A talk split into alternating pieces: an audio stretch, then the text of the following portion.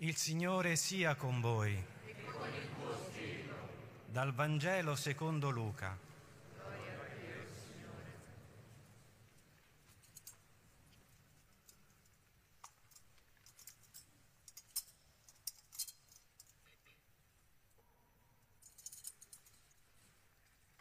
In quel tempo il Signore designò altri 72 e li inviò a due a due davanti a sé, in ogni città e luogo dove stava per recarsi.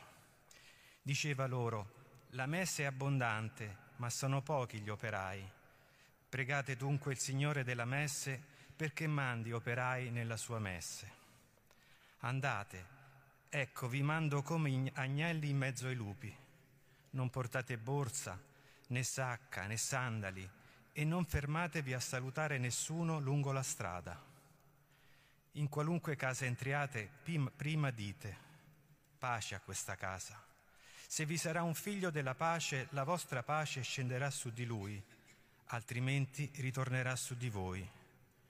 Restate in quella casa, mangiando e bevendo di quello che hanno, perché chi lavora ha diritto alla sua ricompensa. Non passate da una casa all'altra.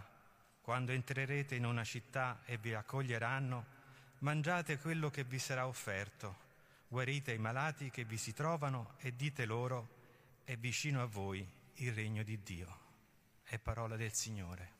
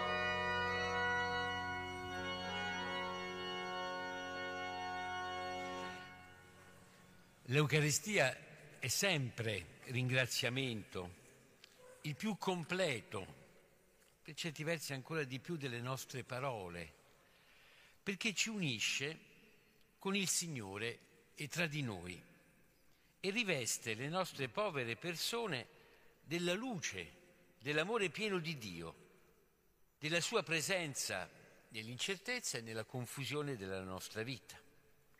E oggi sentiamo tutti, sia personalmente sia come comunità, la gioia di ringraziare il Signore per l'amicizia che ci unisce, per questi anni di amore, di legame gratuito e circolare.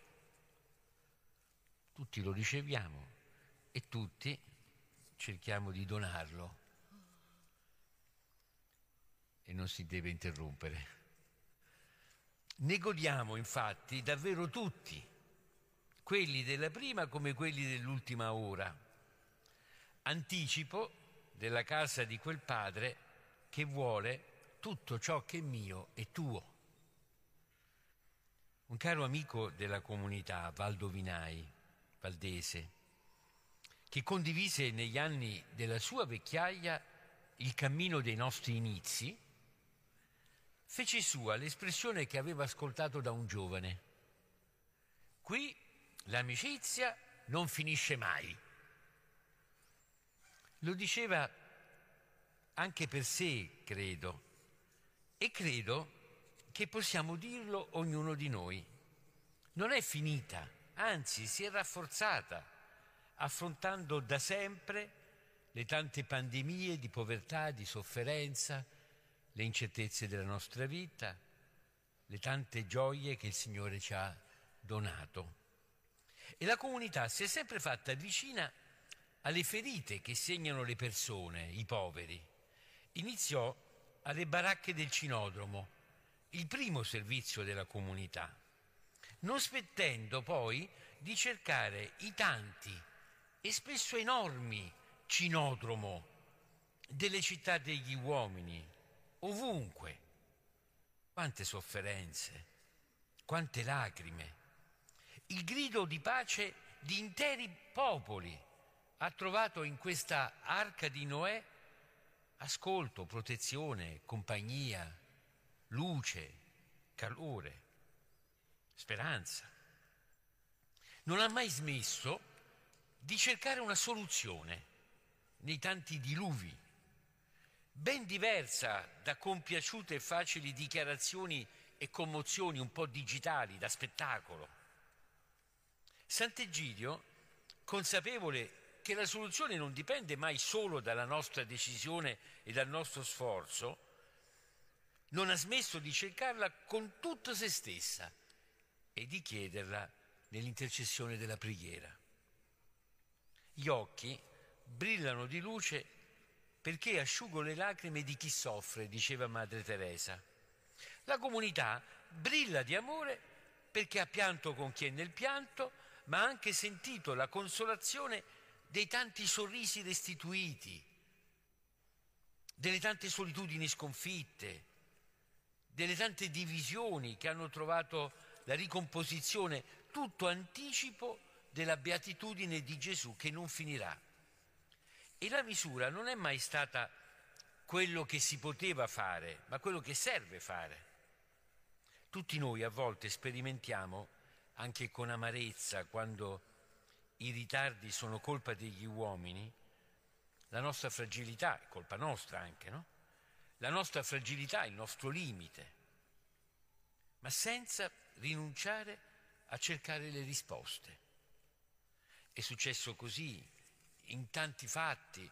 Ricordo per esempio quello dei corridoi umanitari, che hanno aperto il muro impenetrabile del non c'è niente da fare, si può solo aspettare.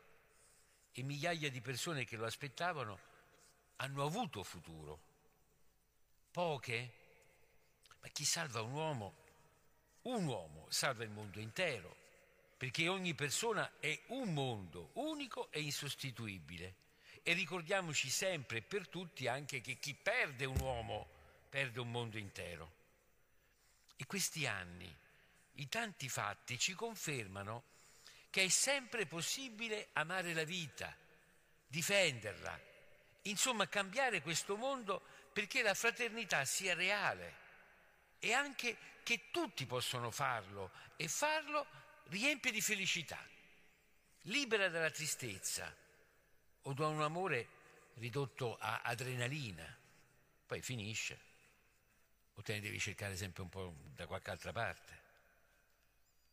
La voce persuasiva del falso realismo ripete continuamente di lasciar perdere, di pensare che non vale la pena, rende vane energie e sciupa tanti mezzi e possibilità, tanti.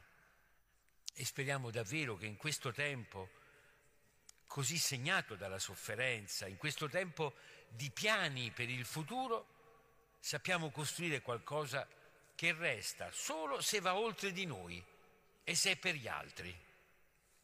La bellezza di questa celebrazione, allora, che raduna non solo i numerosi presenti, e ringrazio i tanti che si sono voluti aggiungere, essere con noi, ma anche le tante comunità sparse nel mondo, dai piccoli e sperduti villaggi dell'Africa, penso a quelli del Congo, visitato recentemente dal, dal, da Papa Francesco, segnati dalla violenza. Penso alle tante comunità in Ucraina e in Russia, che nella tempesta della guerra non hanno smesso di aiutare i più deboli, rassicurare e sfamare gli anziani, chi vive per strada, i bambini delle scuole della pace. Preghiamo e ricordiamo tutti i nostri fratelli e sorelle che sono in situazioni difficili, di rischio o di minoranza e li ringraziamo per l'esempio di umanità che offrono nelle loro situazioni mostrando la vita cristiana e lo spirito della comunità. Continuiamo tutti ad accendere luci di speranza e a mostrare un mondo migliore quando intorno c'è il buio della violenza, della guerra, della solitudine, dell'insignificanza. Scegliamo tutti di essere operatori di pace, di conservare cioè un cuore umano, di agnello, anche quando il mondo diventa lupo e crede solo nelle armi e non sa più trovare umanità e dialogo. Gettiamo semi di un mondo diverso per iniziare già oggi, dove siamo, il nostro cessate il fuoco, disarmando le mani e le menti, riempiendole di sentimenti e di legami di amore. Perché la guerra spegne anche i sogni e gli slanci. E possiamo dire che le comunità di Sant'Egidio li riaccendono, li difendono. Un germoglio di pace che continua a fiorire, anticipo della pace che può far rifiorire la vita. Allora Sant'Egidio tutto è un popolo di operai di pace, perché avvicina i cuori, combatte le barriere, abbatte i muri, costruisce luoghi dove fratelli tutti non è solo una visione grande, ma la realtà di comportamenti e di parole. Ringrazio di cuore gli sforzi intelligenti e pazienti per tessere la pace in tanti luoghi, tanti conflitti, tanti, come quelli, ricordo l'ultimo, in Sud Sudan, a volte conflitti tanto lunghi, potremmo dire interminabili, la fatica di tessere la pace come lo sono le guerre e con la stessa tena- con una tenacia esattamente contraria alla logica della guerra. Aveva ragione San Giovanni Paolo II parlando alla comunità, non vi siete posti altri limiti se non la carità. E in questo identificava un carattere della, di Roma e della Chiesa di Roma. E la carità è infaticabile, ma non perché non prova stanchezza, ma la vince per l'amore, per l'amore stesso. E ringrazio e ringraziamo Andrea che non smette di lottare con inquietudine e intelligenza contro le tenebre del male. Lo ha fatto all'inizio e continua a sognare di cambiare il mondo perché ascolta Dio e la sua passione per le messi. Ha visto il giardino anche quando c'era solo il deserto. Grazie Andrea. Cristo è pace perché ha abbattuto il vero muro di separazione che divide e genera la guerra e l'inimicizia. E Sant'Egidio è diventata una famiglia universale, davvero senza confini, che come una madre non dimentica nessuno.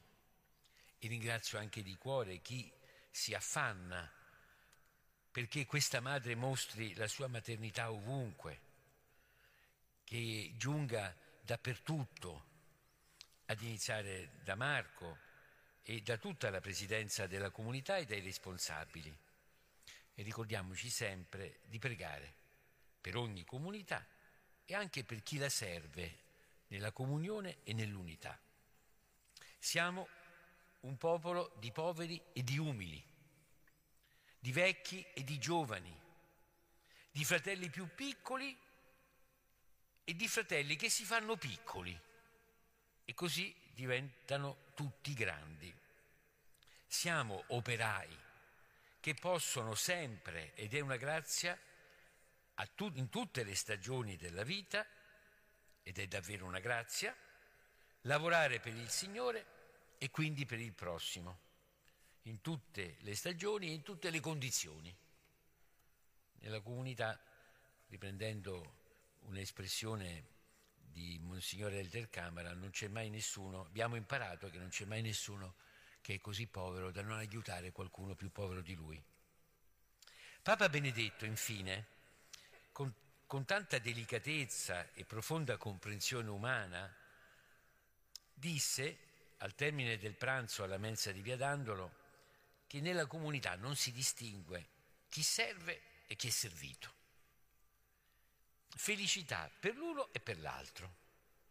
Infatti è un noi aperto e preciso allo stesso tempo, accogliente e mai anonimo, perché il noi non solo non cancella l'io, non lo limita, ma anzi lo scioglie dall'egoismo e dal pensare di essere se stesso perché isola. Non lo deprime, anzi lo esalta, perché lo rende utile. E si è utili, per davvero, quando si è gratuiti, solo per amore. Ecco, per questo è un noi così pieno di vita. Siamo sulla stessa barca, senza compromessi, con la radicalità del Vangelo, cercando sempre il bene possibile, ma senza dimenticare di credere nell'impossibile, perché la messa è davvero, la messa è davvero grande e la sofferenza che la attraversa è terribile, fa soffrire. Quando sentiamo questa sofferenza, siamo spinti a coinvolgere altri operai, a continuare a chiedere altri operai che se diventano oziosi è perché nessuno li ha presi a giornata, non perché non vogliono lavorare. E la gioia è lavorare per amore, in questa messe. Ed è la parola di Dio che continua a chiamare e a mandare. Ed è la parola di Dio che ha custodito la comunità, perché non smette di renderci sensibili ai sempre nuovi aspetti di povertà e anche a capire in modo sempre nuovo e profondo i vecchi. Ed è la parola che permette di vivere ogni incontro come anticipe, anticipo di quello che ritroveremo pieno in cielo. E la comunità è sempre piccola, siamo sempre pochi di fronte alla, alla, grande messe, siamo sempre il piccolo gregge, minoranza che non smette di generare vita ma che è già oggi un popolo largo. E il passare del tempo non ha fatto crescere il sottile scetticismo o dei meccanismi sclerotizzati, ma la passione del Signore continua a indicarci il lavoro nella grande messe del mondo. Ecco la benedizione, la preghiera di questa sera, come quella, con queste parole che per tanto tempo ha accompagnato la preghiera della sera. Signore nostro Dio, che nella confusione e nella solitudine di questo mondo non cessi di radunare con la tua parola un popolo santo da ogni terra, città, paese, perché nella carità renda a te un culto gradito. Custodisci il gregge che hai radunato, conservano nel tuo nome, ora e sempre. Amen.